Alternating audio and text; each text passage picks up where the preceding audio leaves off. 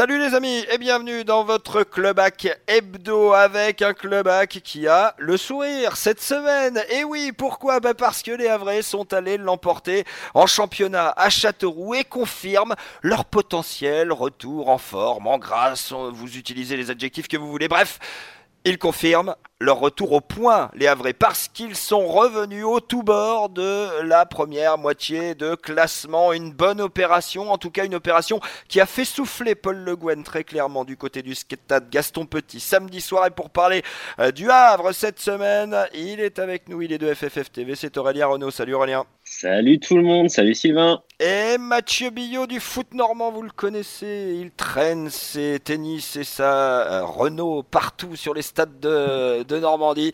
Il est là pour les suivre de QRM, OAC en passant par Caen, Cherbourg, Lorne, Heller, il est partout. Et on est content de l'avoir avec nous. Salut Mathieu. Salut Sylvain, salut à tous. Bon messieurs, euh, Aurélien, tout de suite on va rentrer dans le vif du sujet avec euh, cette victoire à Châteauroux des Havrais. Alors on va pas se le mentir, face à la lanterne rouge du championnat, on attendait un peu les Havrais au tournant. Ils ont fait le job, ça a gagné et c'est plutôt pas une mauvaise opération. Ouais, alors pour euh, qualifier la performance havraise à, à Châteauroux ce week-end, on va parler de, de, de moteur diesel parce qu'il y avait toutes euh, les raisons d'imaginer qu'ils allaient craquer en début de match face à Romain Grange notamment, qui était quand même très bon côté, Châteauroux. Euh, c'est la lanterne rouge, mais je trouve qu'il y, a quand même du, mieux là depuis, quelques matchs du côté de, de la Berrichonne. Donc c'était pas non plus forcément un match facile pour, euh, pour le Havre face à, Benoît Coé et, ses hommes. Et hum, non, le, Havre sur ce match-là a, a eu euh, la capacité à, résister, à marquer dans, un de ses temps forts, à finir un petit peu mieux le match d'ailleurs. Mais bon, ça peut justifier aussi par le fait que Châteauroux avait fait beaucoup d'efforts en début de partie.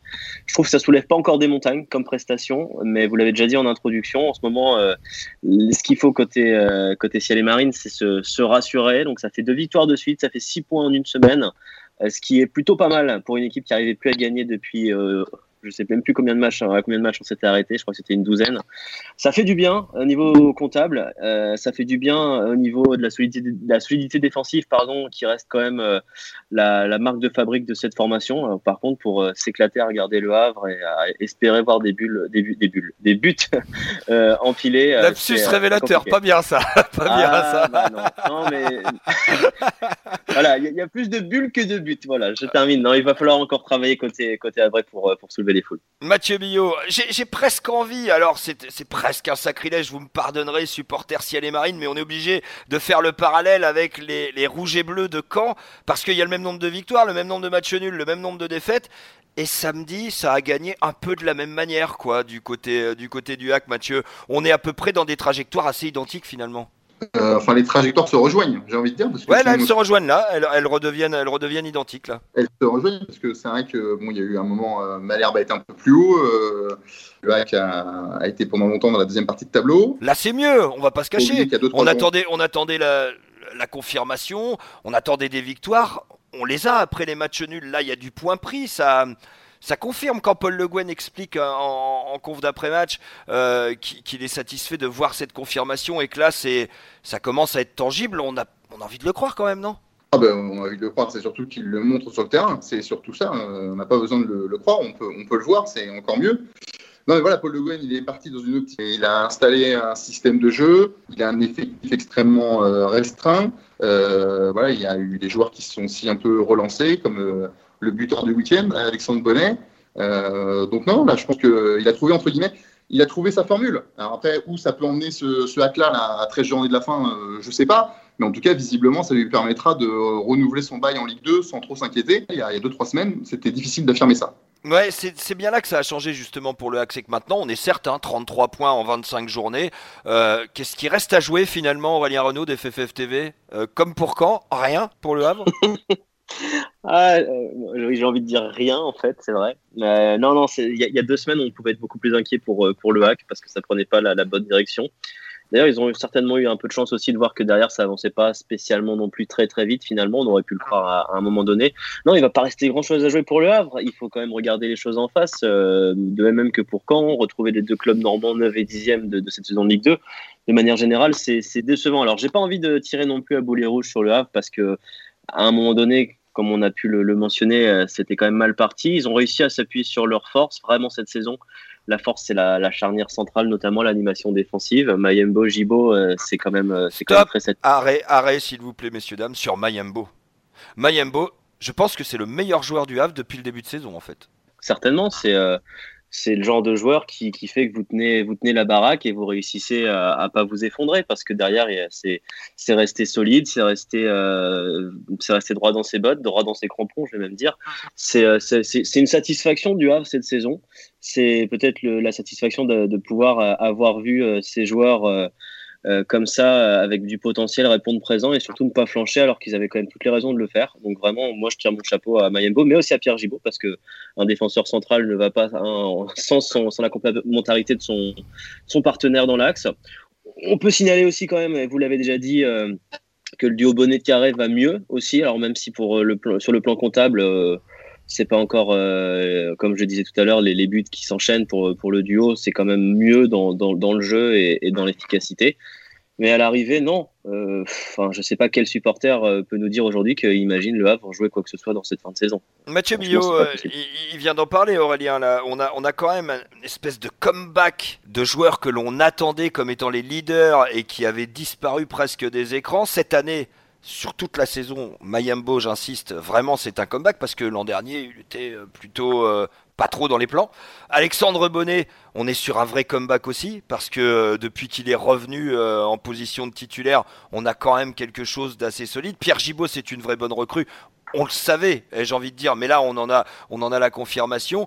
Et Jamal Thierry, ça commence à nous voir mettre des buts. Est-ce, est que tout est remis à l'endroit grâce, à ces différents comebacks, Mathieu? Tout remis à l'endroit euh, plus ou moins euh, sur Alexandre Bonnet. C'est clair qu'il jouait pas du tout de la première partie de saison sur des choix du coach, hein, parce bien sûr, bien sûr. Sur Mais Mayambo l'année euh, dernière, c'était pareil. Hein. c'est devenu un chef de défense, un chef d'équipe, quoi. Vraiment. Par ses performances, il s'est imposé comme le comme le leader, comme le leader de cette défense, parce que vous pouvez rarement lui reprocher quelque chose, si ce n'est si ce n'est jamais. Donc c'est c'est lui un peu qui s'est construit ce, ce, statut de leader de défense, qui aurait peut-être dû revenir à Ertugrul Ersoy. Euh, à l'origine, oui, assurément. Est reparti, dans, est reparti en Turquie. Euh, donc voilà, donc il s'est construit. Alexandre Bonnet, ben, on... l'équipe tournait pas. Paul Le Guen lui a, lui a donné sa chance. Ben, il a montré qu'il était tout simplement indispensable. Peu importe l'âge qu'il a, qu'il a montré qu'il était, euh, qu'il était un titulaire indiscutable. Euh, voilà, au même titre qu'un petit peu Victor Lécal sur les, sur les quelques derniers matchs, et aussi, et aussi Jean-Pascal Fontaine. Bon, Jamal Thierry, c'est un qui se procure des, des pénalties. Bon, on sent quand même un peu plus encore dans, dans le doute, mais ça peut peut-être revenir. Après, Jamal Thierry, là, ce qui est bien, c'est qu'il est aussi épaulé sur le front de l'attaque. Alors, un coup, c'est par euh, Rally de Boutaïb, un coup, c'est par Nabil, euh, Alioui, que mm. j'avais trouvé plutôt pas mal lors du succès contre le, le Paris FC. Euh, donc voilà, c'est plus simple, encore une fois, pour un attaquant, quand vous êtes tout seul à vous mener, est-ce que Jamal Thierry, il se démène dans tous les sens? Au bout d'un moment, vous ne pouvez pas tout faire tout seul. Euh, là, c'est quand même plus simple euh, quand vous avez, euh, quand vous êtes épaulé, quand vous avez un Alexandre Bonnet derrière vous, quand vous avez un, un Boutaïb ou un Alioui à vos côtés, c'est quand même, c'est quand même mieux. Aurélien Renault. Ouais, juste, je voulais, je voulais poursuivre. Alors là, je sais qu'on parle des, des, joueurs offensifs, mais euh, en, en, scrutant un petit peu la, la, dynamique du Havre depuis un mois, un mois jour pour jour aujourd'hui d'ailleurs, c'est deux buts pris en sept matchs, euh, toutes compétitions confondues. Euh, comment vous voulez vous décemment vous inquiéter maintenant pour une équipe comme ça qui prouve euh, qu'elle a une solidité, défensive et qui en plus a su s'éloigner des, places dangereuses? Franchement, je tenais à signaler quand même que la solidité défensive de cette équipe là depuis, depuis le début de l'année elle est quand même euh, prépondérante. Absolument. Des Havrais revenus, alors à hauteur de la moitié de tableau, on l'a dit, on vient de le balayer, plus grand chose à jouer néanmoins ni pour les Havrais ni même pour les voisins canets, on en a débattu également. pour ce qui est de l'avenir proche, il y a deux matchs qui peuvent quand même permettre aux Havrais de se mettre tranquillement dans, la fin du premier tiers de championnat. On reçoit Dunkerque, lui, dans une très mauvaise dynamique à l'heure actuelle. Et on va à Pau qui se bat tant bien que mal pour réussir à, remonter les, dernières places. Est-ce que Mathieu Billot, on n'a pas une vraie chance là en ramenant des points de ces deux déplacements, allez ne serait-ce que quatre, de vraiment s'installer presque tranquillement à la 7, 8e place? Euh, Là, j'aime bien un peu les, comebacks dans les dernières lignes droites. Euh, écoutez, pourquoi pas? Faut un peu, je sais pas, faut un peu. Ça paraît totalement fou aujourd'hui, mais pourquoi pas Vous avez deux matchs euh, à eux de confirmer, encore une fois, qu'ils sont vraiment dans le mieux. Euh, et euh, s'ils font ne serait-ce que 4 sur 6, vous arriverez à 10 journées de la fin. Et bon, ils auront plus rien à perdre, vu que le maintien sera assuré et potentiellement tout à gagner. Et donc peut-être qu'une équipe un peu libérée, un peu en confiance, pourra venir jouer peut-être les troubles faits dans cette dernière ligne droite. Et d'autant, rêvons un peu pour les Havrais Dunkerque, Pau, et puis on a surtout réception de Grenoble, derby à Caen, réception de Sochaux. Mathieu, pourquoi pas? Aurélien, pourquoi pas? Ou pas du tout? Hmm, non, je suis pas tellement à, raisonner sur les logiques de calendrier parce que je pense pas qu'aller se déplacer à Pau, euh, ce soit forcément une bonne nouvelle déjà hein, parce que les Palois ont réussi des, résultats surtout depuis le début de l'année civile. Vous allez gagner à Guingamp, vous battez Amiens, vous avez battu Caen aussi, hein, je le rappelle, alors qu'à l'époque on disait tous ah bah Caen ça va être l'occasion de se relancer à Pau, hein, pourquoi pas? Voilà, c'est ça. Mais au final, non. Euh, le Dunkerque de, Fabien Mercadal, euh, je suis d'accord, c'est pas le Dunkerque de l'automne, mais ça reste quand même une équipe qui, euh, est difficile à, jouer, qui est difficile à bouger parce que ce qu'on peut partir à, Fabien Mercadal, c'est de faire jouer cette équipe dunkerquoise. Quand bien même, c'est vrai que sur le terrain, c'est compliqué en termes de résultats et qu'en plus en coulisses, ça l'est toujours si mes informations sont, les bonnes c'est c'est pas la logique du calendrier euh, qui va vous dire euh, ici le Havre va prendre des points, ici le Havre ne va pas en prendre. Donc euh, ce sont des matchs qui auront leur propre histoire, qui n'est pas écrite à l'avance. Avec des si, on pourrait mettre n'importe quelle équipe, peut-être à l'exception de Châteauroux, dans les barrages vers la Ligue 1. Donc moi je demande de la prudence quand même parce que ce sont pas des adversaires, même si sur le papier ils viennent ensemble du national, ce sont pas des adversaires contre lesquels vous avez trois points assurés au coup d'envoi. Il restera finalement que le derby, Mathieu, et on va conclure là-dessus. Euh, le derby du côté de Caen euh, qui aura lieu. Alors, aujourd'hui, il est toujours fixé le 15 mars. On va voir si, euh, s'il sera maintenu ce lundi soir 15 mars. Mais il, y aura ce derby qui sera là pour, pour mettre un peu de peps dans cette fin de saison finalement. Oui, il faudra voir où seront les deux équipes à ce moment-là, parce que si elles sont 10 et 11e, à 10 points du top 5 et à 10 points de la 18e place, ah bah, on, parlera suprématie régionale, quoi. Voilà, ça sera un petit peu. Voilà, euh, heureusement qu'il y aura les supporters euh, sur les réseaux sociaux pour pimenter un peu ça, à se lancer de troisième mobilité, parce que sinon, euh, bon.